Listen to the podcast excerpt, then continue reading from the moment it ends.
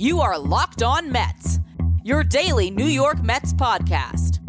Part of the Locked On Podcast Network, your team every day.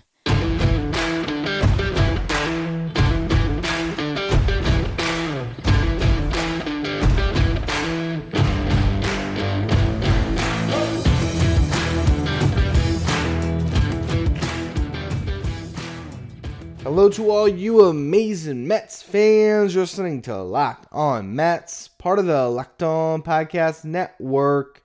Your team every day. To get this show every day, subscribe wherever you get your podcast. You can also tell your smart device to play podcast Locked On Mets. On Tuesday, the Mets introduced another one of their newest players as Carlos Carrasco spoke to the media. I want to talk about that press conference in the first half of the show, but later on in the second half, I just have to talk about this contract that Liam Hendriks just signed with the Chicago White Sox because the Mets had showed some interest in Hendriks and he got absolutely paid by Chicago. And I want to talk about how that impacts the relief pitcher market as well as the Mets' plans for the rest of this offseason. Before we get to any of that, though, I'm your host, Ryan Finkelstein. If you want to find any of my work, follow me on Twitter at Finkelstein Ryan. You can also find some of my writing about the Mets at MetsMerizedOnline.com. So Carlos Carrasco spoke with the media, and my biggest takeaway, similar to what happened with Francisco Lindor the day prior, just a good dude. The Mets just traded for two really good guys. Very simple, but these are guys that are easy to root for. And I believe I mentioned on yesterday's show, I did a podcast over the weekend, a Cleveland show that wanted me to come on. And you can find that on my Twitter. I retweeted it, uh, Cleveland Tribecast. But they spoke so highly of these two players, Carrasco and Lindor, not only for what they bring on the field, but the people they are. And one of the things that just stands out with Carrasco is his work in the community. We've heard about it in the past. Uh, this is something that he had a really big reputation for out in Cleveland. But then he talked about a lot in this press conference how important it was for him to continue his work in the community. And even when he got cancer, one of the first thoughts that came to his mind was he didn't want to stop his work in the community. And that's remarkably selfless because a lot of times when you get news like that, when you have leukemia, it'd be pretty natural to focus on you, focus on your health, focus on your family, focus on your diagnosis and the time that you have and Carrasco still cared about the lives he could touch. And he did that. And he talks about his work with kids and everything else. And Carlos Carrasco, if nothing else, will be an incredible member of the New York community the next couple of years and really be a big part of everything the Mets do when it comes to community outreach, as Francisco Lindor will be as well. And a quick side note if you have not seen what Francisco Lindor did for the young fan who went viral posting a video of him reacting to the news the Mets had traded for Lindor. You know, his father had taken a video of this kid, and the kid was crying, and it was a really wholesome video. And Lindor video chatted the kid uh, after his press conference on Monday and was able to connect with him and is sending him a bunch of stuff. So it's really cool to see these two guys bring that to the Mets. Not that the Mets didn't already have that, but to bring more of it. That's always good to have a team that's likable, that's a bunch of good guys that's going out in the community doing good things. It just makes them a easier team to root for and it makes it them a team that you know what has good karma. For whatever that's worth, all right? When it comes to the product on the field, Carlos Carrasco is going to be a huge part of the Mets rotation. And again, to reference that podcast that was on the Cleveland podcast, when I asked them about Carrasco, the first word that came to mind for them was he's a baller. That's what they said. He's a baller. He goes out and competes. And I think that's going to be huge for the Mets to have another one of those guys that is going to go out and give them a chance to win every day. And that's what Carrasco said he does in the press conference. I'm going to go out and give the Mets a chance to win. And that's important. It really is. And so you see a guy in Carlos Carrasco who has gone through so much over the last couple of years and his resolve was always to continue his work in the community and to get back on the mound because of how much he loves baseball. And to me, a player like that, That's a player I don't worry about being in his 30s and in the age and, and whatever money he's making because I think he's going to bring a ton to the table on and off the field. And I believe with that type of determination, with that love for the game, he is going to continue to pitch well through the last couple years of this deal. And it's, again, for those of you who don't know, he has three years left that he'll be with the Mets. Uh, the third year is a vesting option, which the Mets would likely pick up at $14 million. For the next two years, he'll be getting paid 12 So this is going to be a guy that's going to be a big part of the Mets for the next couple of years here. He lines up with Jacob DeGrom. The two of them at the top of the rotation are going to be here long term. If David Peterson can stick around and continue to pitch effectively, the Mets have him under control, obviously. And then the questions past this year are, you know, what's going to happen with Marcus Stroman, Noah Syndergaard, and Steven Matz. But at least now you have a couple pitchers to build around. You know, the Mets can be players and free agency and on the trade market every year. So I just look at this part of the trade, getting Carlos Carrasco, knowing you have Jacob DeGrom, and now that's a little bit more of a stable foundation moving forward, as opposed to what we were looking at coming out of last year when Zack Wheeler didn't sign and Marcus Stroman was up and going to be in free agency, and Noah Syndergaard had impending free agency as well. And you were looking at like, who is going to be part of this team moving forward? Now at least you know you have a couple guys that you can probably count on, and we'll see what happens with Stroman and Syndergaard as they approach their free agency and what else the Mets can potentially do. But overall, again, Carrasco aced his press conference too. I didn't see anything wrong with anything he said. I think Mets fans should be excited about him, be excited about Lindor, and excited to see what comes next for the Mets this offseason. One of the names brought up during this press conference was Corey Kluber as well as Trevor Bauer, as Carrasco has experience with his former teammates. I'll talk about what he said and also about the Liam Hendriks signing in just a minute. Are we ready for some football? There's another weekend of playoff football on the horizon, and if you want to get in on the action, there's only one place that has you covered and only one place that we trust, and that's betonline.ag. If you sign up today for a free account at betonline.ag and use our promo code locked on, you can get a 50% welcome bonus with your first deposit. From there, you can bet on any of the NFL games this weekend. You can look at the NBA schedule which, despite some COVID cases, is continuing on for now. And then if you look at the MLB futures, you can bet on the Mets to potentially win the World Series or at least get there by winning the National League. This is the place you want to go to get in on the action. So don't sit on the sidelines anymore. And don't forget to use that promo code locked on, and you will receive a 50% welcome bonus with your first deposit.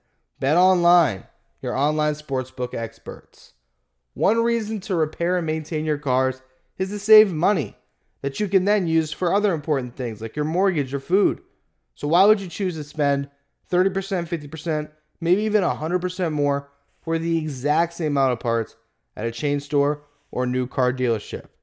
RockAuto.com is a family business serving auto parts to customers online for 20 years.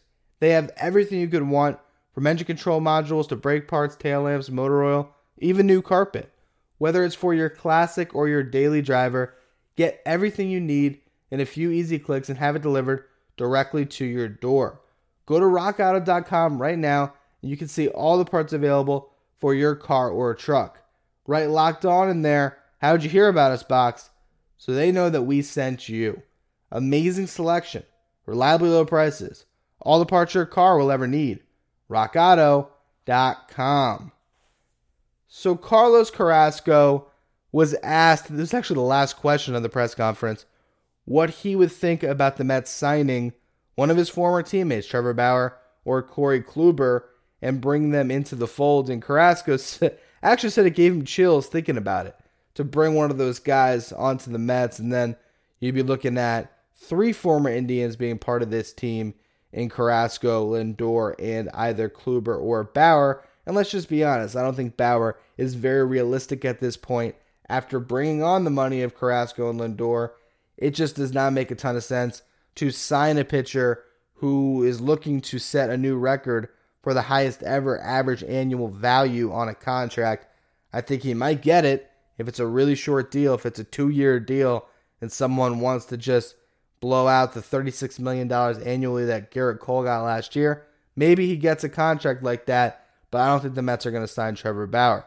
With that being said, Corey Kluber is an interesting option, and that kind of ties in to the news that broke on Monday night as Liam Hendriks has signed a four year, $54 million deal with the Chicago White Sox. If you think that's a lot of money, hold the phone because this contract gets even more interesting the further you dive into it. It's essentially a three year, $39 million deal on the front end. And the fourth year is a $15 million option. Okay, it makes a lot of sense. You know, at that point, you know, he's 31 now, he'd be 35. What's that last year going to look like? Do we want to pick up that option? What's the buyout if the White Sox decide not to pick up the $15 million option? The buyout is $15 million. That's right. A $15 million team option where they can get Liam Hendriks for a fourth year, or they can buy him out, spend the exact same amount of money, and lose him.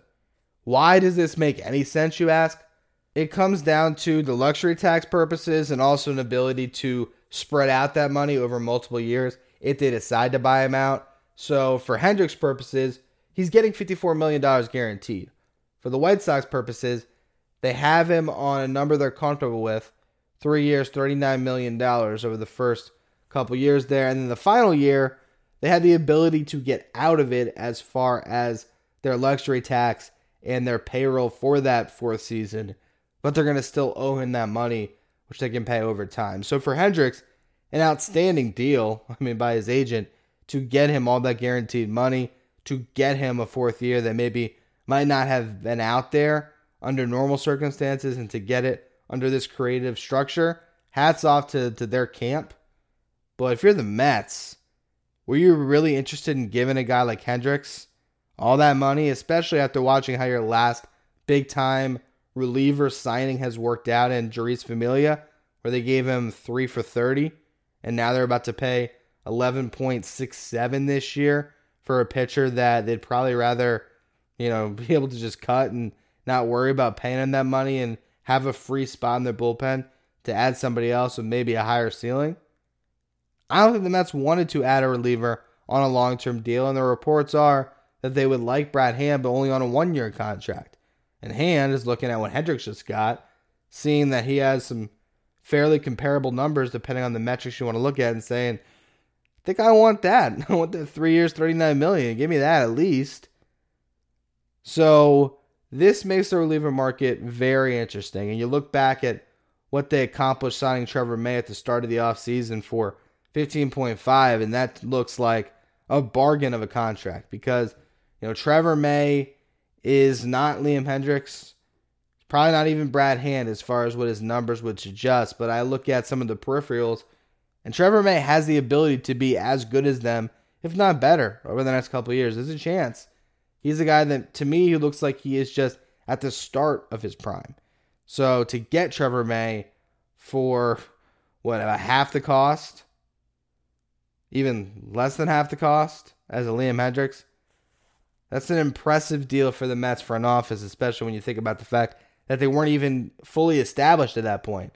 You know, this was prior to Jared Porter coming in that they made that deal, and it was a really good one. So hats off to Sandy Alderson for getting Trevor May.